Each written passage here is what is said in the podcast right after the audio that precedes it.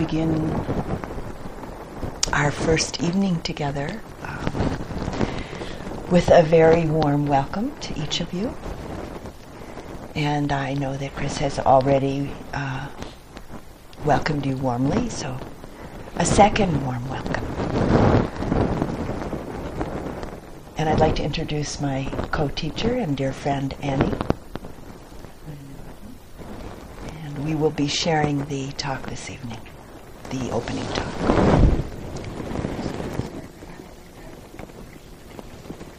And we're having problems with the speaker.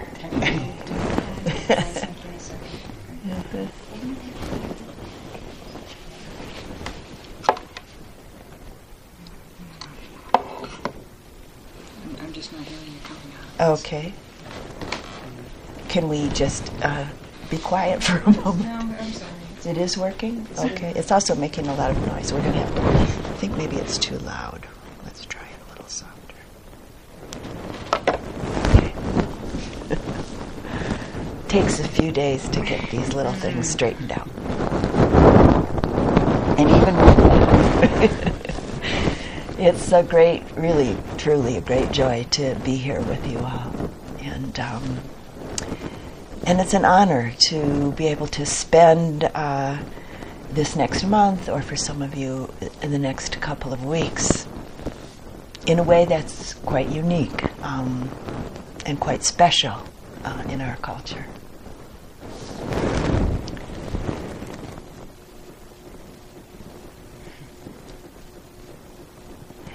Is anybody here uh, at all deaf? I'm asking for, are you a little bit? May may I try something? Please. I was unplugged and, That's what I thought you were going to ask. Has anyone here got any technical genius? I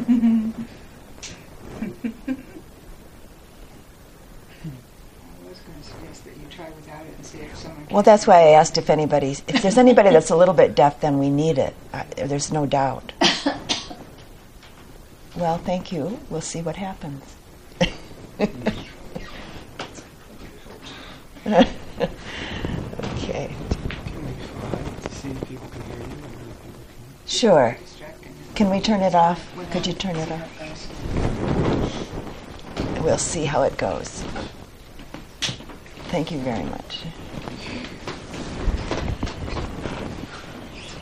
If I'm not speaking loud enough, um, just put your finger up. And the same when Annie speaks, just put your finger up and we'll try to project a little bit more.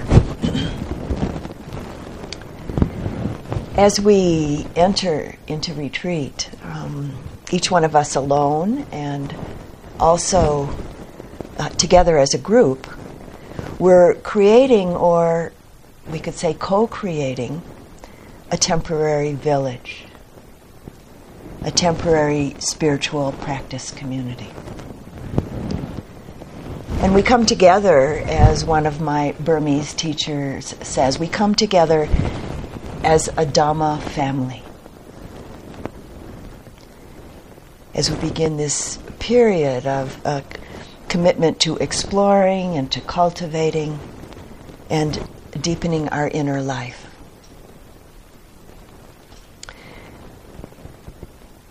Cultivating and deepening our capacity for and the experience of concentration and mindfulness, loving kindness, compassion. and opening into a clear insight into the nature of things through our meditation practice. It seems that for many people, and not just in our culture, but all over the world, maybe, maybe more specifically or more so in our culture, there's a tremendous amount of time and energy spent, or maybe more accurately, expended, cultivating an outer life. Doing things and producing things and acquiring things, going places, being somebody, becoming something. This month here in retreat, it'll be quite special and unique in that none of this is really important. Oh, nor will any of it be asked of you in the ordinary ways of the seeming requirements and expectations of the world. So, whether you've engaged in practice in, in this particular way, this form, uh, numerous times before, or if this approach to practice is relatively new for you, or maybe very new for you, you certainly may know the experiences that arise for many of us at the onset of a retreat. This sense that we often have of entering into sacred space and time, of entering into a kind of sanctuary, both within our surroundings and within ourselves.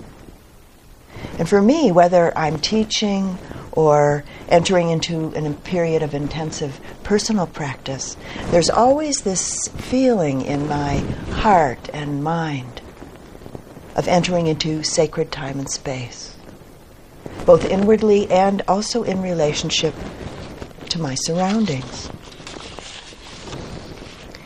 Here at the San Geronimo Lodge, the very obvious beauty and sacredness of all of the life surrounding us, and also the incredible diversity and the natural rhythms of life happening right here, all around us.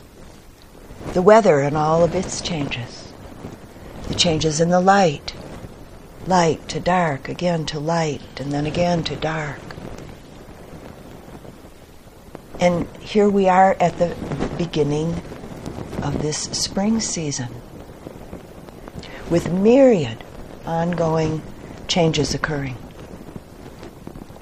And all of the forms of life, the community of beings that we share this place with. Abundant birds and quite a few other creatures.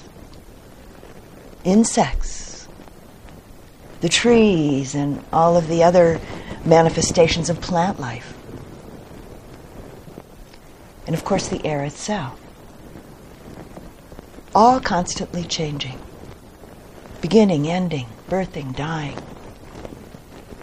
The natural world so close around us and so easily available for us to connect with. It's really a great gift that we're not separate from a gift that holds us in itself. This world of nature is really a great teacher of the perfectly natural fluidity and diversity and change that just simply is. It's a mirror of the truth of ourself, our nature as nature. If we can really consider nature, we realize that it's no problem to itself. It's no problem to itself in itself. And so we can learn from this mirror of naturalness, the just isness, the just beingness the absolutely open hearted presence, we might say, of this perfectly natural world. It seems to me really no surprise that humans are drawn to places like this. Places where untarnished naturalness and beauty are so easily accessible. Many of us experience an easy, open hearted connection in moments of simple, clear presence when we take the time to really, truly arrive and be.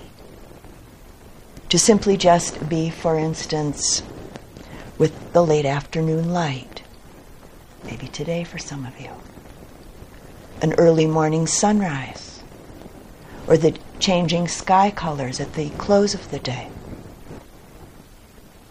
Or very open heartedly receiving and really truly seeing the particulars of how early spring displays itself in maybe very small or larger ways.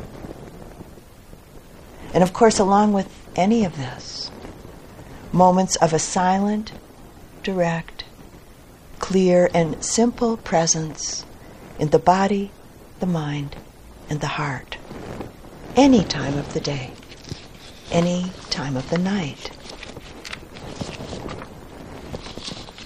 One day in the 92nd year of her life, my mother stopped for a few moments during our daily out of doors walk, and she stooped over and looked silently for quite a long time at a flower that was very full in its blooming, very full in its liveliness. And after a couple of moments, she just simply said with great reverence, she said, It's great to be alive. Probably to each one of us has come some unexpected, unsuspected, and maybe even exceptional moments during times of simple, clear, unfettered attention. Moments we could call spiritual attention. And the natural world is often the place where this happens for us most easily, at least at first. Also, in a place like this, there's quite a bit of accumulated energy. All of the people that have come here to learn and to practice, all of those who've come here to reflect and to do inner work, to explore, to investigate the nature of things, all of the teachings that have been offered here, and all of the teachers who've offered them. It's really a wonderful symbiotic and expanding energy that we're both partaking of and also adding to. How incredibly fortunate that we're here, all of us, right now.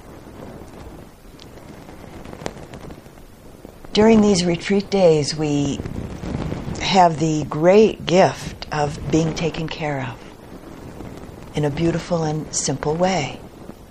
All of our basic needs are met. While you're here, life is pared down, simplified for most of you from your usual daily life activities, the demands and the seeming needs. There's really not very much to do during this month. There's sitting, walking, eating, hearing, sleeping, meeting briefly every few days with Annie and me, spending a bit of time every day with your yogi job, and most importantly, cultivating a clear, concentrated, and mindful attention. And then bringing this attention to your particular experiences of body, mind, and heart. So, compared to the ways of the world, there's really not very much to do during these next weeks, which is a very good thing to remember. Because some of you may have such a strong habit of keeping busy that you may go on creating all sorts of things to do, just simply out of habit.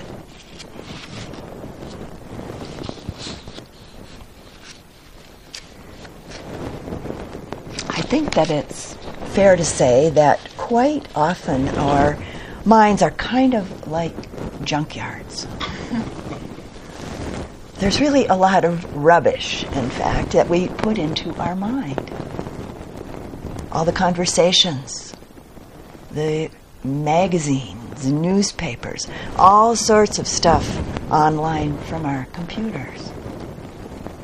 And then all the entertainments. We just kind of pour it all in.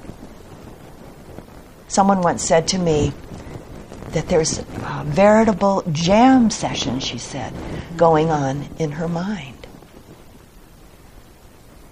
And the problem is that it makes us really quite tired. And in relationship to the work that we do in the world. You may have chosen a particular job, not just because you need to make a living. There are probably other things that you could have done to make money. Maybe the work that you do either to help make money or in volunteer ways, you choose because you want to help. But we can give out, actually, in the helping if we don't take time to replenish. We need to take in as well as give out. And I think for so many people,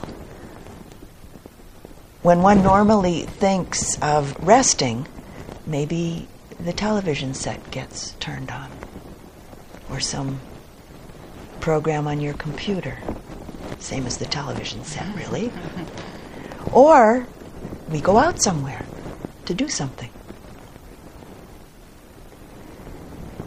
But these aren't the things that really give us a rest. In fact, even sleep doesn't really give the heart and the mind a true rest. For a genuine relaxation, we need to give ourselves some inner space. Clear out the junkyard, so to say, and allow the inner noise to quiet down. And the way to do this is to keep the mind, keep the attention purely in the moment. This is really the most perfect rest for the mind, the most perfect rest for the heart. And this is what we call meditation, or a big part of what we call meditation. The mind is relaxed and alert and focused. Even just a few moments of this, and one feels quite refreshed and quite wide awake. And so, for many of you, you may be choosing to begin your retreat with learning and practicing towards keeping the mind, keeping the attention focused in the moment. With your focus of attention being purely and simply on the sensations of the in breath and the out breath. In the area maybe of the nostrils, or in the abdominal area, in the belly, or possibly the sensations of the breath as it moves in and through the whole body. It's a very common way to settle in, to begin to practice, and for some to continue on with practice.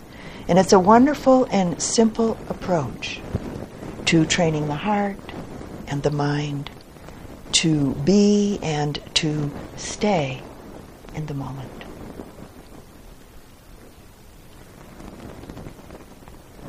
So, in light of this and what I've spoken about well, just a few moments ago, one of the things that we're practicing here in retreat is renunciation. Meaning, in this case, letting go of busyness.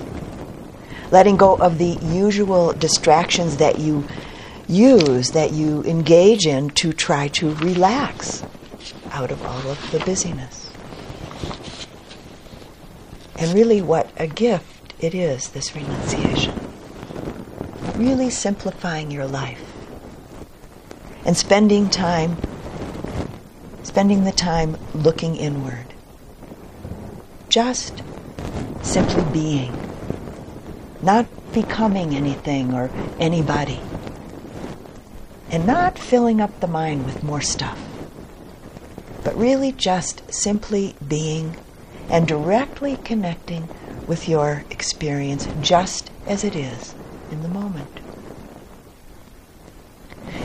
And so we begin together in a kind of sanctuary, being here together in this place of refuge, this place of safety and protection that holds and engenders deep respect and a deep acceptance. It's really, truly a valuable gift that you've given yourself and that you give to each other simply by being here together in this Dhamma family. I think for just about everyone, there are many different mental states and bodily energies that come up at the onset of a retreat. Maybe some excitement, maybe nervousness, some anxiety, a little bit of worry, maybe delight, maybe relief. And this comes for people even who have sat many, many retreats. For me, in teaching or beginning a personal retreat, many of these same flavors of energy move through my heart and my mind and body. It's really just human nature. It's human nature for this to happen as we enter into something new. And it's always new, no matter how many retreats you may have sat.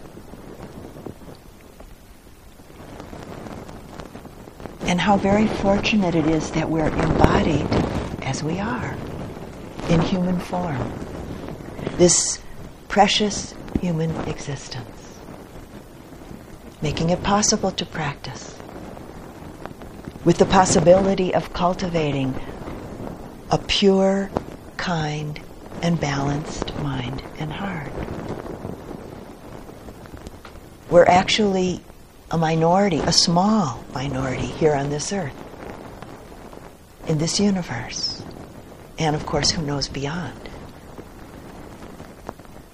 There are more than 11 million species living on this planet. Think about it.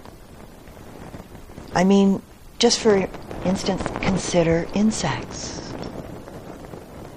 A friend of mine who owns and runs a plant nursery here in Taos told me that there are 200 million bugs, as she put it, per human on the planet. 200 million for each one of us. So, how fortunate to be embodied in the way that we are.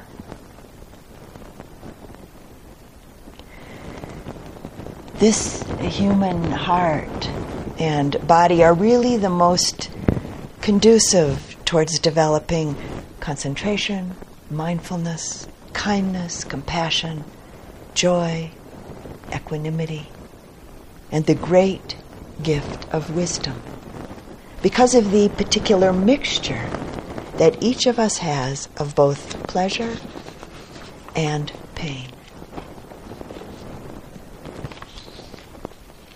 There's actually just enough of each. Sometimes a little more of one, and sometimes a little more of the other, and at times maybe some big handfuls of one and seemingly not much, if any, of the other. But the truth is that it changes. It changes back and forth and back and forth within a week, daily, and even within moments. So, really, this human realm offers us the best conditions that we could ask for. There are beings that primarily live in what could be called the lower realms, where the intensity of suffering is so great that it's impossible or nigh unto impossible to develop the wholesome qualities of mind and heart needed for practice. And most likely, each one of us in this room have been in those lower realms at times. We know that place of tremendous fire and contraction, where it feels impossible to be present with our experience, or where it seems impossible to connect with goodness, acceptance, kind heartedness, joy, compassion, or any degree of equanimity, let alone wisdom.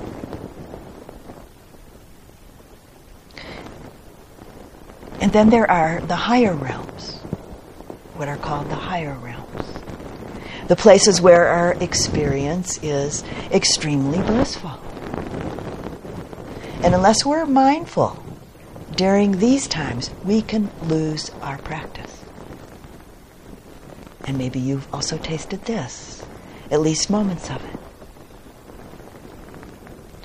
We might forget that life isn't always so blissful, that life doesn't always go our way. In the blissful moments, it's actually quite easy to forget that we still have our spiritual work to do. So, this realm that we live in most of the time, this place where we experience both pleasant and unpleasant, this place of our precious human existence, this is the place of our practice. There's an ancient teaching that says if all the world were water and a wooden ring one foot in diameter was thrown upon the water and blown about by the winds, the teaching says that a blind turtle surfacing once every hundred years would put its neck through this wooden ring more easily than one can obtain a precious human existence. So we're really a rare species within the enormous breadth of life on this planet.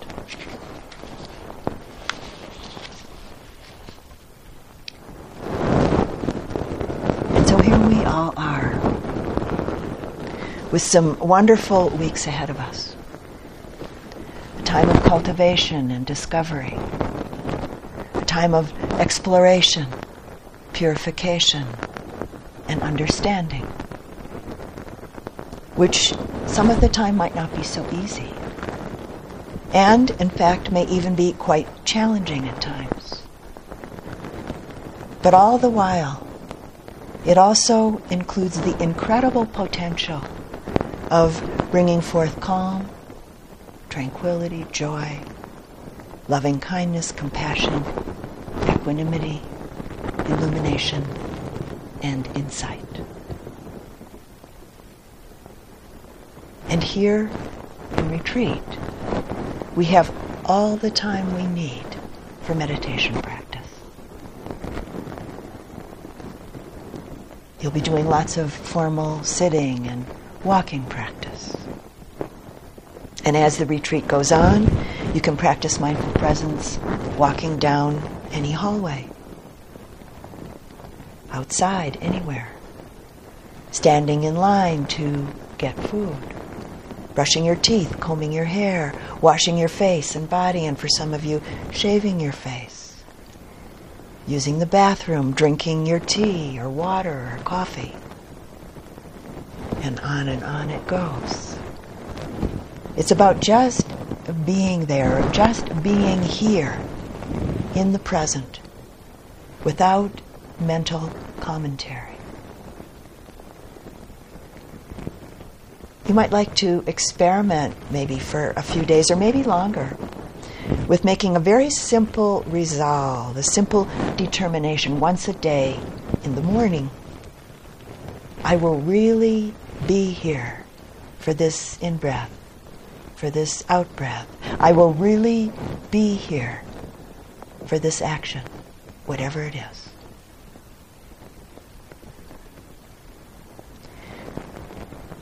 It's really, in some way, all just habit. And quite often, many of us have the habit of being unaware. of not being present. But we can develop, we can cultivate the habit of really being fully present. And once we start to be present in the moment, everything opens up. When we're really, truly focused and mindful, it's a very naked experience, we could say. Wakeful, vivid. The Buddha Dhamma is about transforming the mind, transforming the heart. So we practice, we develop, we prompt this transformation through formal meditation practice. But it also has to include the Dhamma of our everyday life. And I've already mentioned some of those possibilities right here in retreat. And as I've mentioned, some people like to begin a time of uh, in practice, intensive practice, with attending to the cultivation of concentration, attending to the development of a one pointed, clear, laser like focus. And this can be a skillful means for our meditation practice. And it always, always needs to be accompanied by mindfulness. So, a very simple example we could say of this in our daily life may be an experience that some or many of you have had when you listen to music. When you really, really listen to music and are fully absorbed in the music. T.S. Eliot said, Music heard so deeply that it's not heard at all, but you are the music while the music lasts. This is deep concentration, an absorbed concentration. But, an important point, there may not be any mindfulness in relationship to what one is experiencing to know that one is absorbed in the music is mindful presence in relationship to what one is experiencing. And this is an important and a necessary aspect of practice. So I hope you see the difference. It's really so simple. Concentration on an object and being mindful of the experience. And yet, while it's so simple, at the same time, it's actually extremely difficult to develop in a deep and sustaining way. This amazingly wakeful and vivid presence.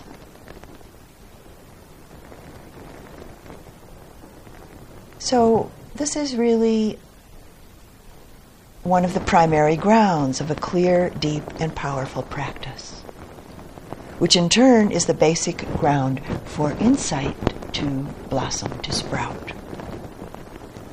And it can happen any moment. It's always and any time available. And, as I think most of you know, it takes a lot of practice. The truth of the matter is that we've just been too busy. And maybe been looking in the wrong places, in the wrong way. Our inner eye, you could say, is closed. One of the translations of the Pali word for mindfulness, the word being sati, it can be very helpful, uh, this particular translation uh, of that word, and it is to remember, to remember, to connect, to reconnect. Sati. And again, although it's so simple, it can be extremely difficult. If we're clearly focused and mindfully aware, if we're really truly present, for just a few minutes. That's a lot.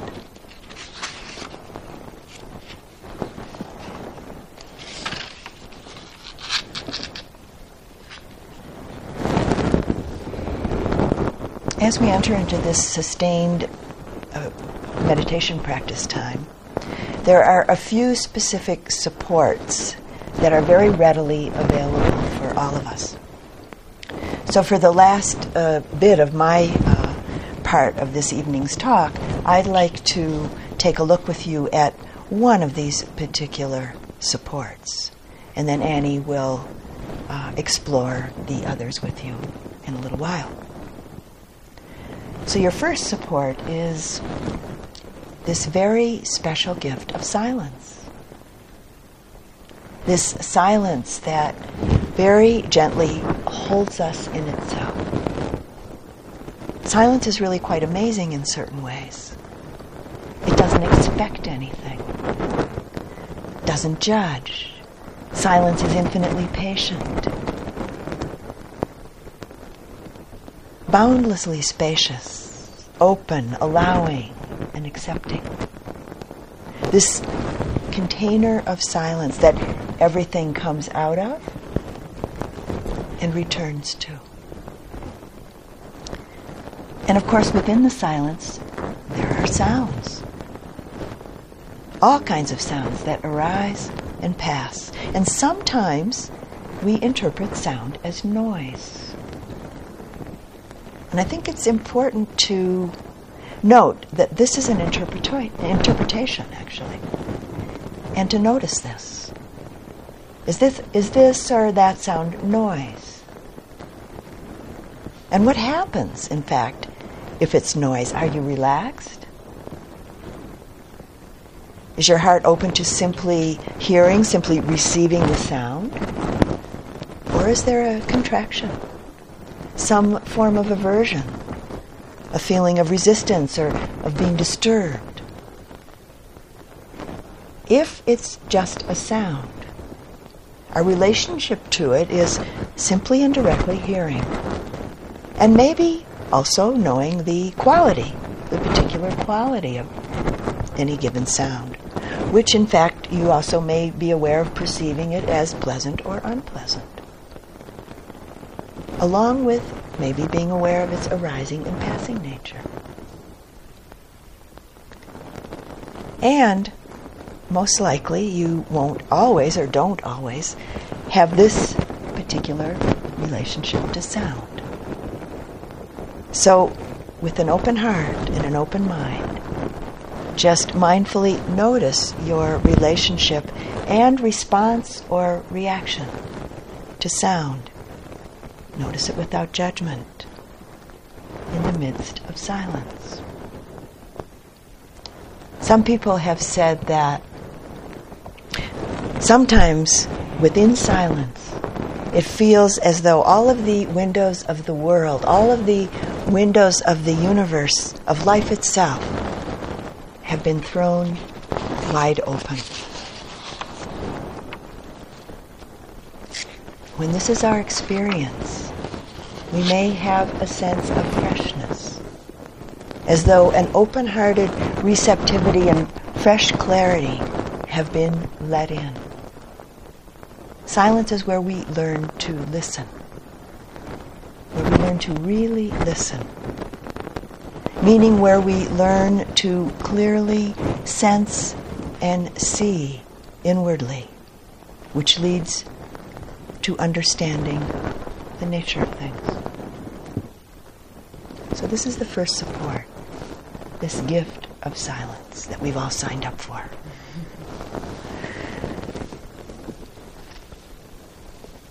I wanted to mention um, one thing. Uh, there will be during this retreat uh, a woman who is in teacher training. She's a teacher trainee, and she will be here with us for some of the Dhamma talks and also some of the 8:15 to 9:15 sits. And she will also be sitting in on some of the interviews that I'm offering. So I would ask each of you within the next couple of days, she won't be sitting in, in the first interviews. So within the next couple of days, if you would please leave me a note up on the board telling me if it's okay or not okay for this uh, teacher trainee to sit in on your interviews. And either way is fine, but just please let me know.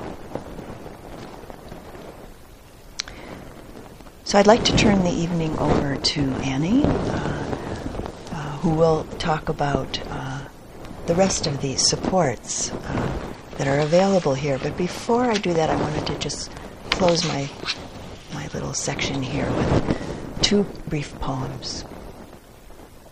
The first one is by David Whyte, and it's called Tilicho Lake.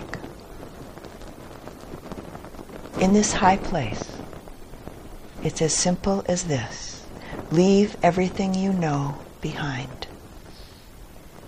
Step toward the cold surface and say the old prayer of love. And open both arms. Those who come with empty hands will stare into the lake astonished. There, in the cold light, reflecting pure snow, the true shape of your own face.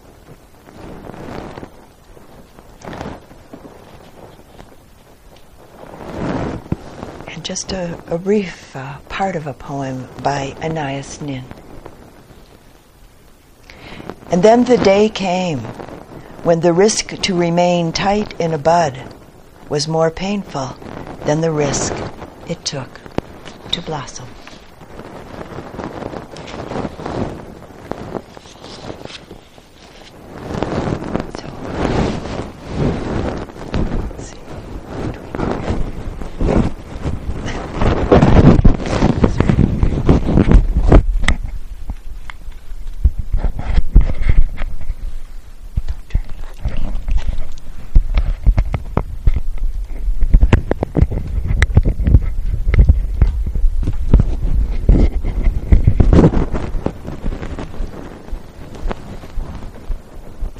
A, a look at the application forms that you've all sent in, and I see that you've all done quite a number of retreats. So you've, you've all done a fair amount of practice. And that means you've done many opening night retreats, or quite a few of them. And so you will know that it's traditional to start the opening night, to, close, end the opening night of a, a retreat by going through the refuges and precepts together. And sometimes, because it's kind of just kind of comes in at the end of an opening talk, sometimes we can think that it's merely a formality, that it's just tradition. And over the years that I've taught here with Marcia, I think it's maybe eight years or something. Nine, good grief. Wow. This is the role I've taken. I, I do the refuges and precepts. And then, of course, I teach many other retreats, and very often I do the refuges and precepts there. And so I've had a lot of opportunity to reflect on the deeper nuances of working with and reciting and talking about these refuges and precepts together. Because there's so much more in them than just the formality or the tradition of chanting these refuges and precepts together. So as I go through what the the, the, the meaning of, of refuges and then go through the precepts, you'll see that right away, the moment we begin going through the refuges and then to the precepts, we can see that the practice is already starting. Many qualities are being collected together in the mind just as we begin to work with these. So, when we talk about taking refuge, what do we mean? What, what, what is all of this about? Well, when we take refuge, what we're doing is we're setting the stage, you could say. We're preparing the mind for the undertaking that we're about to begin here together and bringing to the forefront of our minds the person and his practice and all of those teachers that have supported us to be here today to actually have the opportunity to work with this practice. So we take refuge in Buddha, Dharma, Sangha. And refuge means a, a place of safety, a place where we're held, a place where we're supported. And these three, using these words, being held, supported, a place of safety, remember these words because as the practice unfolds for you, there will undoubtedly be times where things will get tough, where it'll be hard, where you'll either be disappointed or it'll be too difficult for you. Those are the moments when we turn to the refuges of the Buddha, the Dharma, and the Sangha. This is when we can really see how much of a support these refuges of Buddha, Dharma, and Sangha are. So, really, what, what are we talking about? What qualities are we talking about when we talk about working with the, the, the refuges? We're actually igniting the quality of faith, the quality of confidence. These mean the same thing, the quality of trust. That's what's happening just as we begin to look at these, these refuges together. Now, for some of us, we might say, oh, no, you know, that, that's just a little bit too much for me when you, when you start to talk about faith and that sort of thing. But the very fact that we've brought ourselves here, whether it's for two weeks or a month, and then not forgetting that you've done a, a considerable chunk of practice over the years, you're not doing that for fun, are you? You're doing it because there is something that calls you here. Something that calls you to spend time looking within because you know that it has some benefit.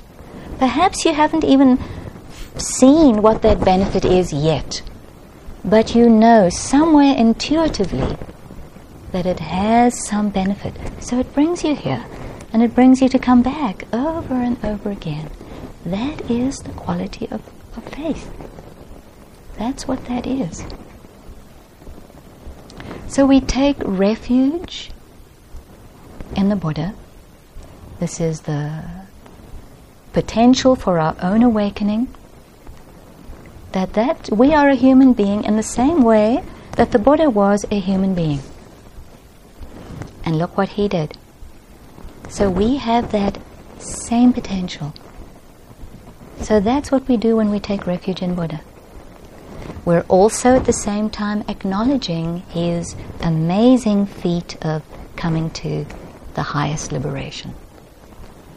So we're saying that this is, this is possible for us too. Then we're taking refuge in the actual teachings, the Dharma, that he came to discover. And so at any time when we're lost or confused or we think, what am I doing here? We can take refuge in the Dharma in the Buddha Dharma. Oh, yes. What was his instruction? Oh, yeah. Awareness of whatever is here. It doesn't matter what it is, but can we be aware of it? In that way, we're taking refuge in the teachings. We're taking refuge in awareness. Right there. And then the last refuge, we take refuge in the Sangha. Now, the Sangha, in one way, is this group of like minded people, all here working towards the same purpose of deepening our understanding. And we are a support for each other. We will uh, hold a noble silence and support each other in our practice by just simply following the guidelines of sitting and walking. So that's one form of Sangha. But then there are those that have done some considerable practice and are able to guide us and so this is another deeper layer of, of taking refuge in those that are able to support us in our practice. And then there's an even deeper layer of those who have come to the highest liberation. We may not even know who these beings are, but they're out there somewhere. So you can feel how open the heart is when it connects with this depth of Sangha the, the, the beings who may have the highest degree of liberation. Or we can also see Sangha in terms of just a kind of a sweeping view in the mind's eye from today all the way back two and a half thousand years ago to the Buddha himself. And it's just seeing the whole lineage of beings who have practiced and have taught the teachings over all of the centuries, right up until today. All of those beings are the, the, the greater the, the greater holding of the Sangha, you could say. So you can feel there's a lot of power when we take refuge in Buddha, Dharma, Sangha. So we're not contriving anything when we talk about taking refuge. It's not like we're conjuring up any particular feeling. Simply from wherever we are, from our own depths of understanding, wherever it might be, we take refuge from that place.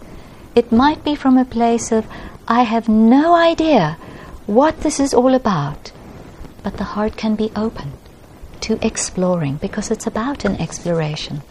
So rather than the heart being shut down and I don't believe this, rather can the heart be open to I don't know yet or I'm not quite sure, but the heart can be open and I'll take a look and see for myself how this unfolds for me.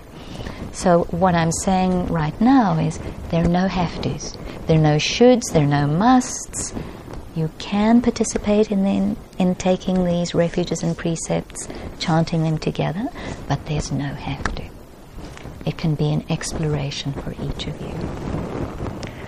So this is the taking refuge part of the support. We, there's a, a, great support in, in taking refuge in Buddha Dharma Sangha. And of course, it strengthens and deepens over time. As each of us the, uh, our practice deepens and strengthens, of course, our own connection with Buddha Dharma Sangha strengthens too. And so each time we come from a deeper place of, of understanding and connection when we take refuge. And we really do feel the support that it gives us. So, in another way, we could say it's expressing our gratitude, a, sense of reverence for Buddha, Dharma, and Sangha.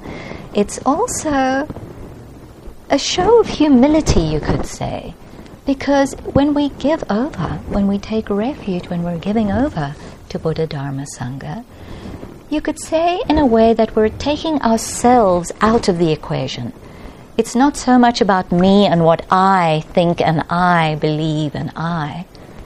There's less I and more giving over.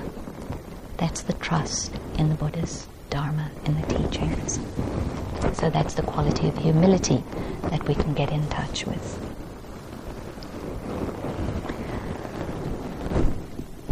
So then let's take a look at the, the precepts. So we, we have the support of the refuges, we also have the support of the precepts. So, right here, too, right away, we're connecting with quite strong aspects of the practice. Because when we look at these, these precepts, the first being not harming living beings. The strongest way, of course, that we harm a living being is by killing. Not taking what's not given, that's to say, not t- stealing other people's possessions. Not harming others with our sexual energy. Not harming others with our speech. And the last, not harming ourselves or others. In fact, all of these precepts are not are about not harming ourselves too. Not harming ourselves or others with intoxicants. This is the fifth one. If we take a brief look at these and just reflect for a moment on what we're talking about, what are we talking about here?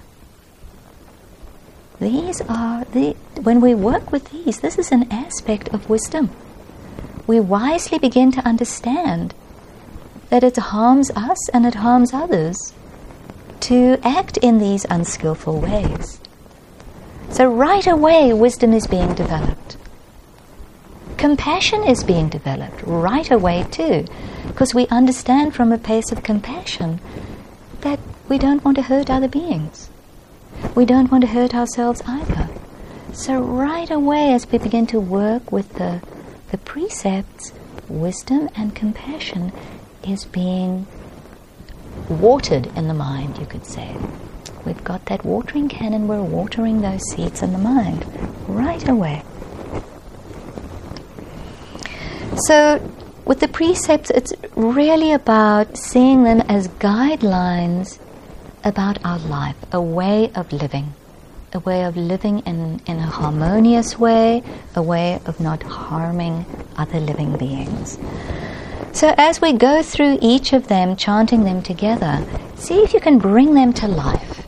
Because often these can be said by rote, but really they're there as reflections to bring, they're alive. It's to bring them to life. And they grow within us over time. They strengthen and deepen, in the, the nuances begin to show themselves to us as our practice deepens and strengthens. So while we're on retreat here, they also support us in terms of creating a, a container, as Marcia said, that, that pares down our activities. The, the, the first one, of course, not harming living beings. We don't harm living beings out in the world either. But we really bring it to our attention while we're here. Live with awareness of how we are related to other living creatures. The second one, how do we relate to this precept of not taking what's not given? Now, this can cover all sorts of things. It might be food, it might be somebody else's cushion. Uh, there are all sorts of different little nuances. For example, something that comes to mind for me right away. Many years ago, I was sitting a retreat with Ayya Khema in, in California, a long time ago, and uh, she was a beloved teacher of mine, and I just walked outside, and it was in, in, in some uh, Catholic seminary, and picked a couple of flowers for her uh, to give to her, and which was a lovely gesture. But at the same time, I was actually taking what wasn't given. These were actually out of the garden at the seminary, and there wasn't a sign that said, please pick the flowers. Uh, there was just an assumption on my part. So, this is what I mean by, you know, as we bring a stronger awareness to the fall, we, we can realize wait a minute, maybe I'm just assuming something here. That's just one example. So, then the third precept on retreat, this one is held in a very particular way, as many of you will probably know, and this is, excuse me, the precept of sexual activity. On retreat, it's held in terms of complete abstention from any sexual activity at all. And it's held in this way to support us to see what happens as that energy arises. Instead of acting on it, can we simply watch it and see what happens? What can we learn? Well, one thing that we can learn is that it is impermanent. It is an impermanent energy that morphs and changes, arises and ceases. So, right away, wisdom, if we can, you know, wisdom can arise related to this precept. So, you know, we're, we're not dragged around by the energies that arise in the body and needing to just act blindly. And then the fourth precept, we're protected a little bit here. but this is the precept about speech, and here, of course, we're, we're holding this precept in terms of noble silence. So we'd really ask that you honor this, this request, this guideline, and this precept in terms of maintaining noble silence. It's a great support for other the other yogis too, and so sometimes we think that we can just say, "Excuse me, but," but we, we have no idea what's going on with somebody else in their practice. So really, we want to, when that urge arises, can we just notice it and see that that too, that urge will, it'll cease it arises, it can be seen, and then it ceases too. And then the fifth precept intoxicants. Here too, I think we're fairly protected because it's complete abstention of, of all intoxicants, recreational intoxicants, and substances that cloud the mind while we're on retreat. But of course, that doesn't include medication. So, if any of you are on a medication of any kind, please stay on your medication. This precept doesn't refer to that at all. It's the recreational kind of drugs. that we're talking about. So th- these are just the five precepts, but I, would just like to check if there's anybody that's going to be doing the eight precepts. Oh, quite a few of you. Oh, well, those I don't know off by heart. I'll have to read those. So just to remind myself what they are. And for those of you that, that are not thinking today of taking the eight precepts, remember that you could try it for a day or two, any time down the line if you like. And you don't have to take it for the complete chunk of time. It could be a day at a time as an exploration. Now, these additional three precepts incline towards the renunciation aspect of the of the practice quite a lot because we're we're we're we're using these last three precepts to watch and see how the mind reacts to these additional limitations that we impose upon ourselves. So, what are these last three? The first, uh, the, so this is precept number six. This is about refraining the training, undertaking the training to refrain from eating at the wrong times. So for us, the wrong time would be anything after the noon meal or the lunchtime meal. And so this, you can see this is a renunciation. We're working to give up the, the, the tea time meal, our, our five o'clock meal, and see what happens. See how it works for you to renounce that evening meal. It's a very interesting practice. We watch all sorts of things arise in the mind. If you have a mind like mine, it's a very devious little mind, and so it might come with all, up with all sorts of justifications, like I've, I've mentioned in past years, that I would strain the solids out of my soup and then drink the soup and then thinking, oh, well, I'm not eating anything, I'm just drinking a liquid. But really, there were all sorts of, you know, other nourishments in that soup, and so really, I wasn't really working with that sixth precept in a very honest way. That was the first time I did it, though, so I do have an excuse. I didn't quite know the, the deeper nuances. So, and then, you know, you just explore, see how it works for you to, to try it a day at a time. Of course, it's not about losing weight. We're not taking it to lose weight.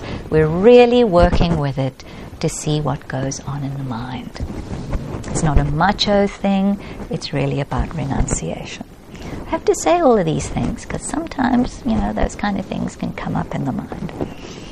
So then the seventh precept undertaking the training to refrain from entertainments, beautification, adornments. So this one I think speaks for itself, but it's amazing what the mind will find as entertainment.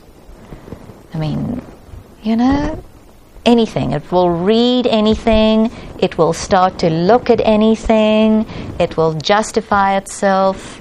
Uh, you know that this is an important thing to read, but really, we're we're just doing it out of entertainment. Um, and then the beautifying things. Sometimes we think, oh, this is an easy one. I can easily, you know, give up my whatever it is. And then three days or four days down the line, oh, what do we what do we find that we want to do? In some kind of way, you know, to beautify ourselves. I don't know what that might be. Maybe it's our hair, maybe it's a certain cream. I don't know what it might be. But take a look, see what it is that we, we might find that we want to do. Or the adornments. Take a look at what, what goes on there. And then the, the last of these uh, eight precepts undertaking the training to refrain from sitting or lying on high and luxurious seats and beds. Well, here we each have beds. So, you know, we're, we're taking what's offered.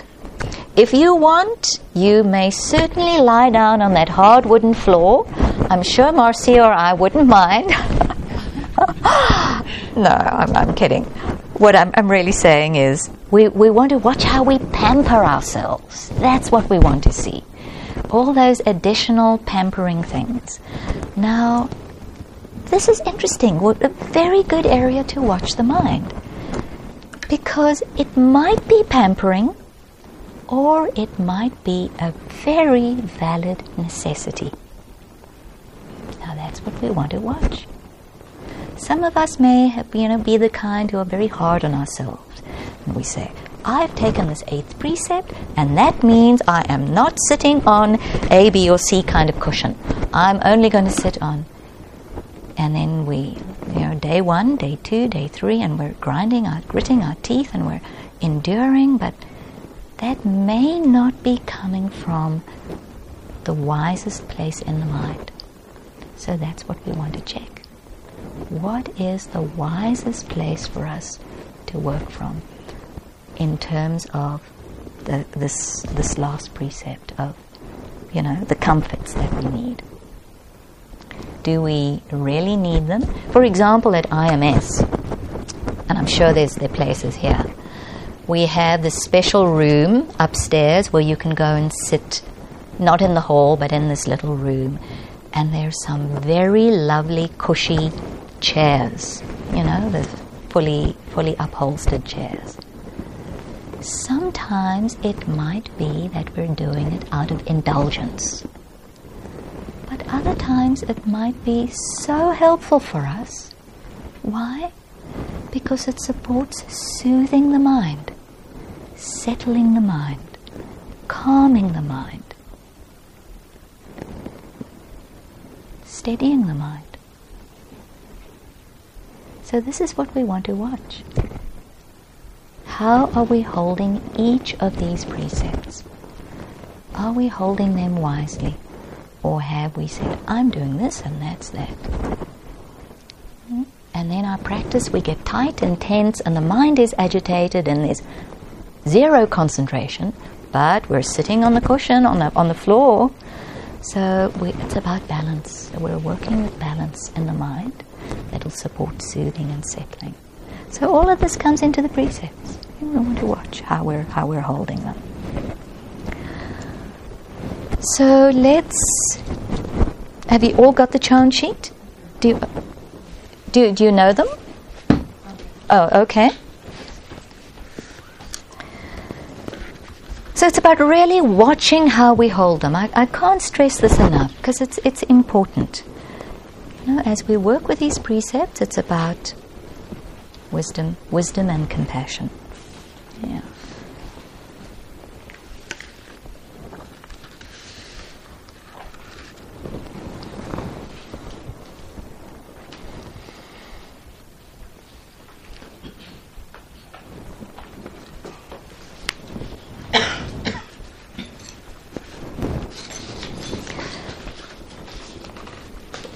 So we'll chant them all together since everybody knows them. And we will go through all eight since there are a few people tonight doing starting the eight precepts. Those of you who are not going to start the eight precepts tonight, when we get to the end of the fifth precept, you can just remain silent and I will chant together with those that are doing the eight precepts.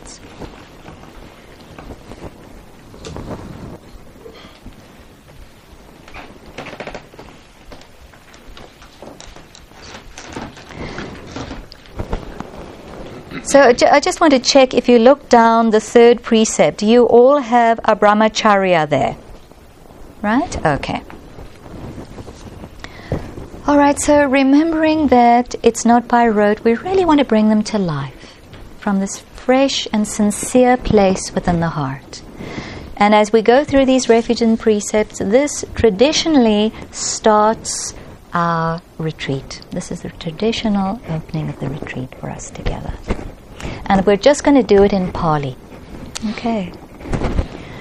Namo tassa bhagavato arahato samma sambuddhassa.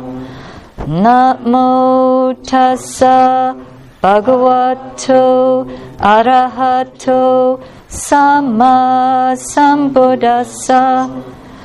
Namo tassa bhagavato arahato samma sambuddhassa buddhang saranang gacchami dhammang saranang gacchami sanghang saranang gacchami Dutiyampi Buddhang Saranang Gacchami Dutiyampi Dhammang Saranang Gacchami. Dutiyampi sangang Saranang Gacchami. Tatiyampi Buddhang Saranang Gacchami. Tatiyampi Dhammang Saranang Gacchami Tatiyampi Sanghang Saranang Gacchami.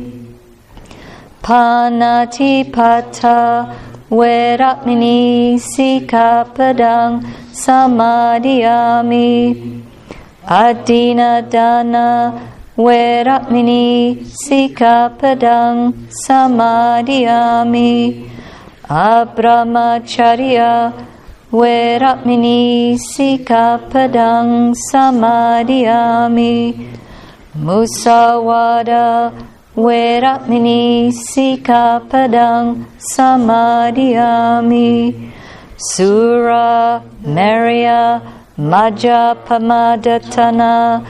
Veramini Sikapadang Samadhiyami Vikala Bhojana Veramini Sikapadang Samadhiyami Nacha Gita Wadita Visukadasana Malaganda Vilepana Dharana Mandana Vibhusanatana Veramini Sikapadang Samadhiyami Uchasayana Mahasayana Veramini Sikapadang Samadhiyami Idang me silang Magapalanyanasa Pachayo Hotu.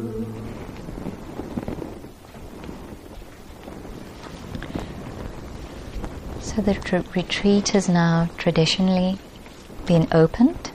We're now in noble silence, so the retreat has started.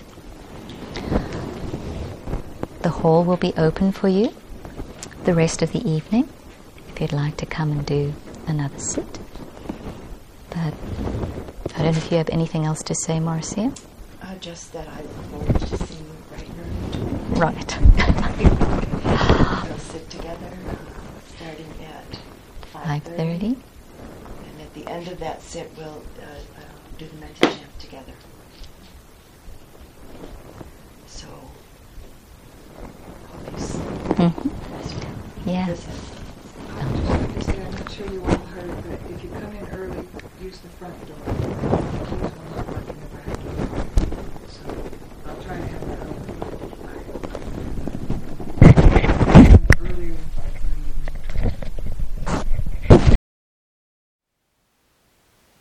Thank you for listening.